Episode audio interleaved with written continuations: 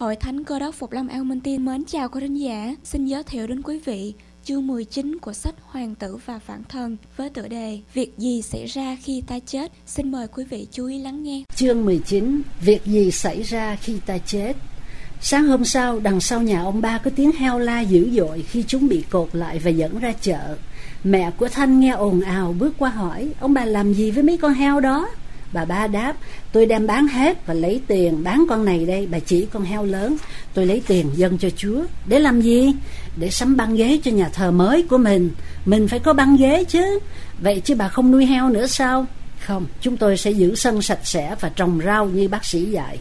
Sau đó mẹ của Thanh về nói cho chồng biết mọi việc xảy ra bên này và hỏi ông Nè ông, ông nghĩ sao nếu bây giờ mình bán heo của mình và dâng một số tiền cho nhà thờ được chứ Nuôi heo thiệt là dơ dái quá chừng Mà hãy tôi trồng thứ gì là chúng ủi hư hết trọi Ý tưởng bán heo lan tràn ra rất mau Thình lình một số heo trong làng đột nhiên cảm thấy bất hạnh Và tiếng la hét đinh tai nhức óc của chúng bao trùm không gian khi thầy lắm trở lại chiều hôm ấy, Trung đã có sẵn câu hỏi vì nó nghĩ đến số phận của những con heo bị dẫn ra chợ để thọc huyết. Thưa thầy, giết thú vật có phạm tội không? Em nghĩ sao Trung? Thưa thầy, em không biết mà em nghe người ta nói nếu mình giết heo bây giờ, sau này nó sẽ trả thù mình.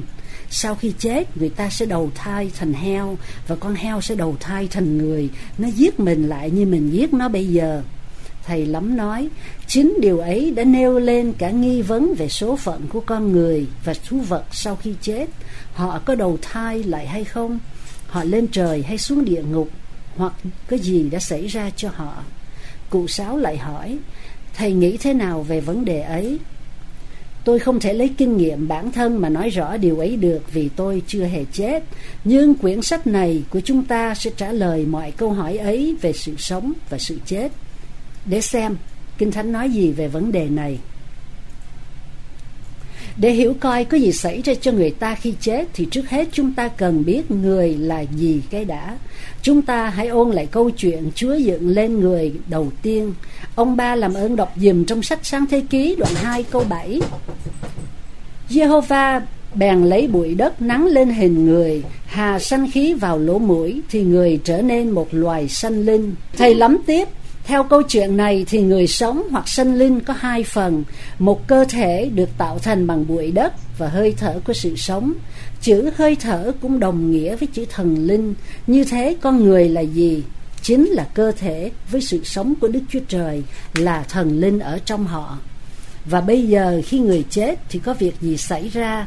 Hãy nghe câu này trong Thánh Kinh.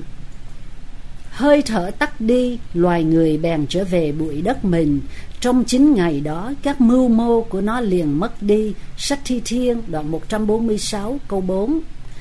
Và bụi tro trở về đất, y như nguyên cũ, và thần linh trở về với Đức Chúa Trời là đấng đã ban nó. Sách truyền đạo, đoạn 12, câu 7. Rõ ràng đấy chứ, khi người ta chết thì sự việc xảy ra ngược lại với khi sáng tạo. Đức Chúa Trời lấy một ít bụi đất để tạo nên con người, khi người chết trở về bụi đất Đức Chúa Trời hà hơi sống vào người thì người sống khi chết hơi thở trở về Đức Chúa Trời. Trung hỏi, như vậy thì người không đi đâu cả. Có chứ, thì Kinh Thánh có nói người và thú vật đi đâu khi chết. Em đọc dùm trong sách truyền đạo đoạn 3 câu 19 và câu 20. Trung tìm đoạn sách kia trong Thánh Kinh và đọc. Vì việc xảy đến cho con loài người làm sao thì xảy đến cho loài thú cũng vậy. Sự xảy đến cho hai loài giống hẳn với nhau. Sự chết của loài này cũng như sự chết của loài kia. Hai loài đều thở một thứ hơi. Loài người cũng chẳng hơn gì loài thú, vì thảy đều hư không. Cả thảy đều quy vào một chỗ. Cả thảy do bụi đất mà ra. Cả thảy sẽ trở về bụi đất. Cảm ơn Trung, người và thú đều trở về bụi đất hết thảy. Trong Daniel đoạn 12 câu 2 có nói kẻ chết ngủ trong bụi đất, đó là chỗ người và thú đều đi đến khi chết. Các bạn nên để ý, chết trong Kinh Thánh cũng gọi là ngủ. Khi các bạn ngủ mê, các bạn đâu biết việc gì xảy ra quanh bạn, các bạn cũng không biết thờ, thì giờ trôi qua. Tèo hỏi, nói vậy thì chết mình không biết gì cả sao? Trung đáp lời Tèo, lẽ dĩ nhiên là không, chết rồi làm sao biết gì nữa chứ. Nhưng tôi nghĩ rằng thần linh của ông bà tôi chăm gìn tôi và họ sẽ phạt tôi khi tôi không có tốt. Hôm trước tôi bị bệnh thì mẹ tôi nói vậy đó. Thầy lắm góp lời, người ta hầu hết đều rất sợ hồn người chết. Nhưng ta thử tra vấn kinh thánh xem kẻ chết có biết gì đến chúng ta không? Họ có gìn giữ ta không? Khi ta tôn kính họ, họ có vui không? Hay khi ta làm gì sai quấy, họ có nổi giận không? Hãy nghe kinh thánh nói về vấn đề này. Kẻ sống biết mình sẽ chết, nhưng kẻ chết chẳng biết chi hết, chẳng được phần thưởng gì hết, vì sự kỷ niệm của họ đã bị quên đi sự yêu, sự ghét, sự ganh gỗ của họ thảy đều tiêu mất từ lâu. Họ chẳng hề còn có phần nào thuộc về mọi điều làm ra dưới mặt trời. Truyền đạo đoạn 9 câu 5 và câu 6 các con trai người được tôn trọng Còn người nào biết đến Chúng bị hạ xuống Nhưng người cũng chẳng để ý vào Sách Gióp đoạn 14 câu 21 Điều đó đã rõ chưa các bạn Kẻ chết chẳng biết gì về chúng ta cả Họ không thể trở lại với ta Họ không thể hình phạt hoặc trả thù ta Vì sự ghen ghét thù hận của họ tiêu mất hết rồi Chúng ta có thể tôn kính họ Nhưng họ nào biết đến Nếu chúng ta trở nên giàu có hay nghèo khó Họ cũng không hề biết chút nào còn em, Trung, em nghĩ sao về loài thú? Nếu chúng ta làm chúng đau, chúng có trả thù ta được không? Không, vì chúng chết rồi. Tôi rất vui vì em hiểu rõ vấn đề này nên để ý đến vấn đề linh hồn của người hoặc thú không có sống hoài. Vì vậy người chết không lên trời, không xuống địa ngục, cũng không thể đầu thai thành người hoặc thú trở lại.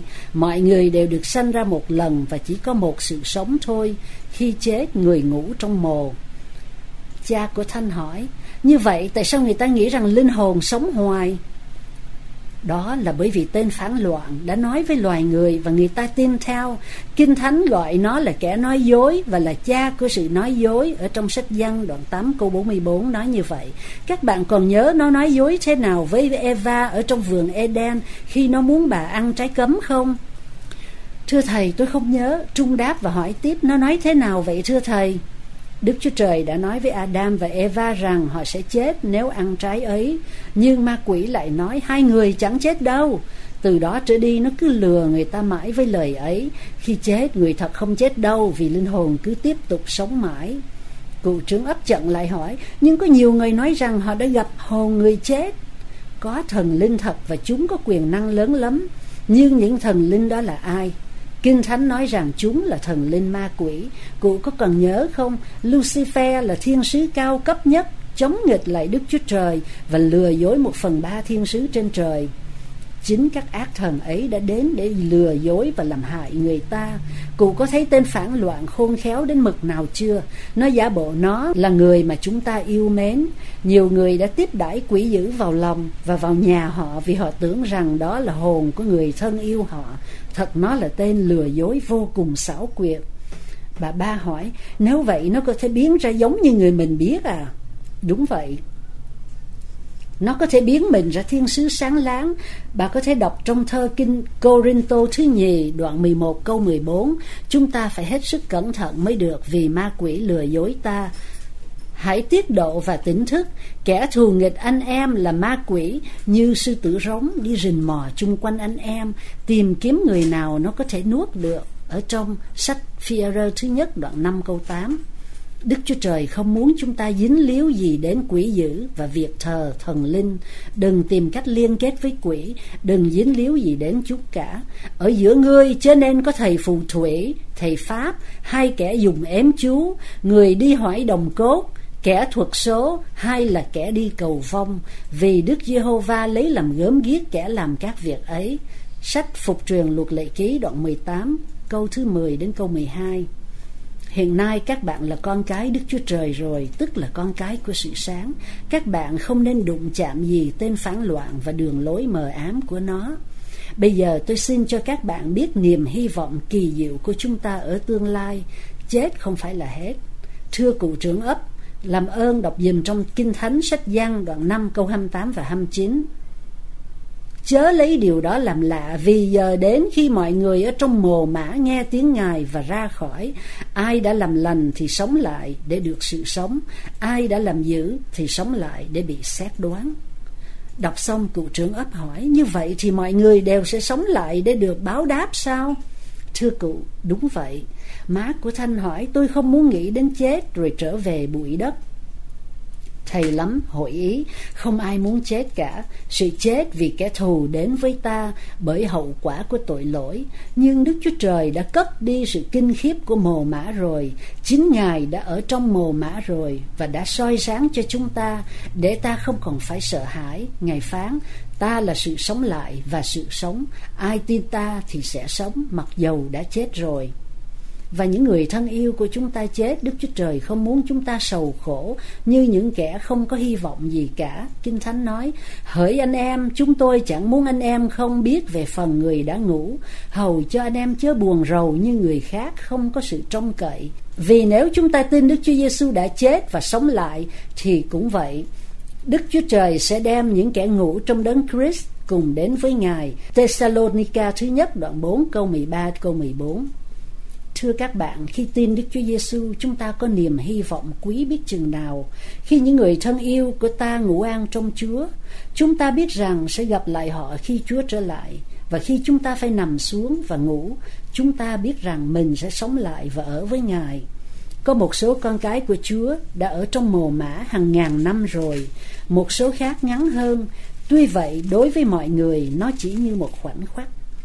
Mau như cái chớp mắt mọi sự kế tiếp mà họ biết được sau khi họ chết là ở với Chúa Giêsu.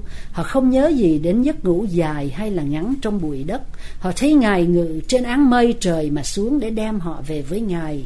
Niềm ước vọng của chúng ta trong đấng Christ thật là phước hạnh biết bao. Quý vị vừa nghe xong chương 19 của sách Hoàng tử và phản thần, Xin mời quý vị đón nghe chương 20 với tựa đề Sự suy tàn của nước kẻ phản loạn.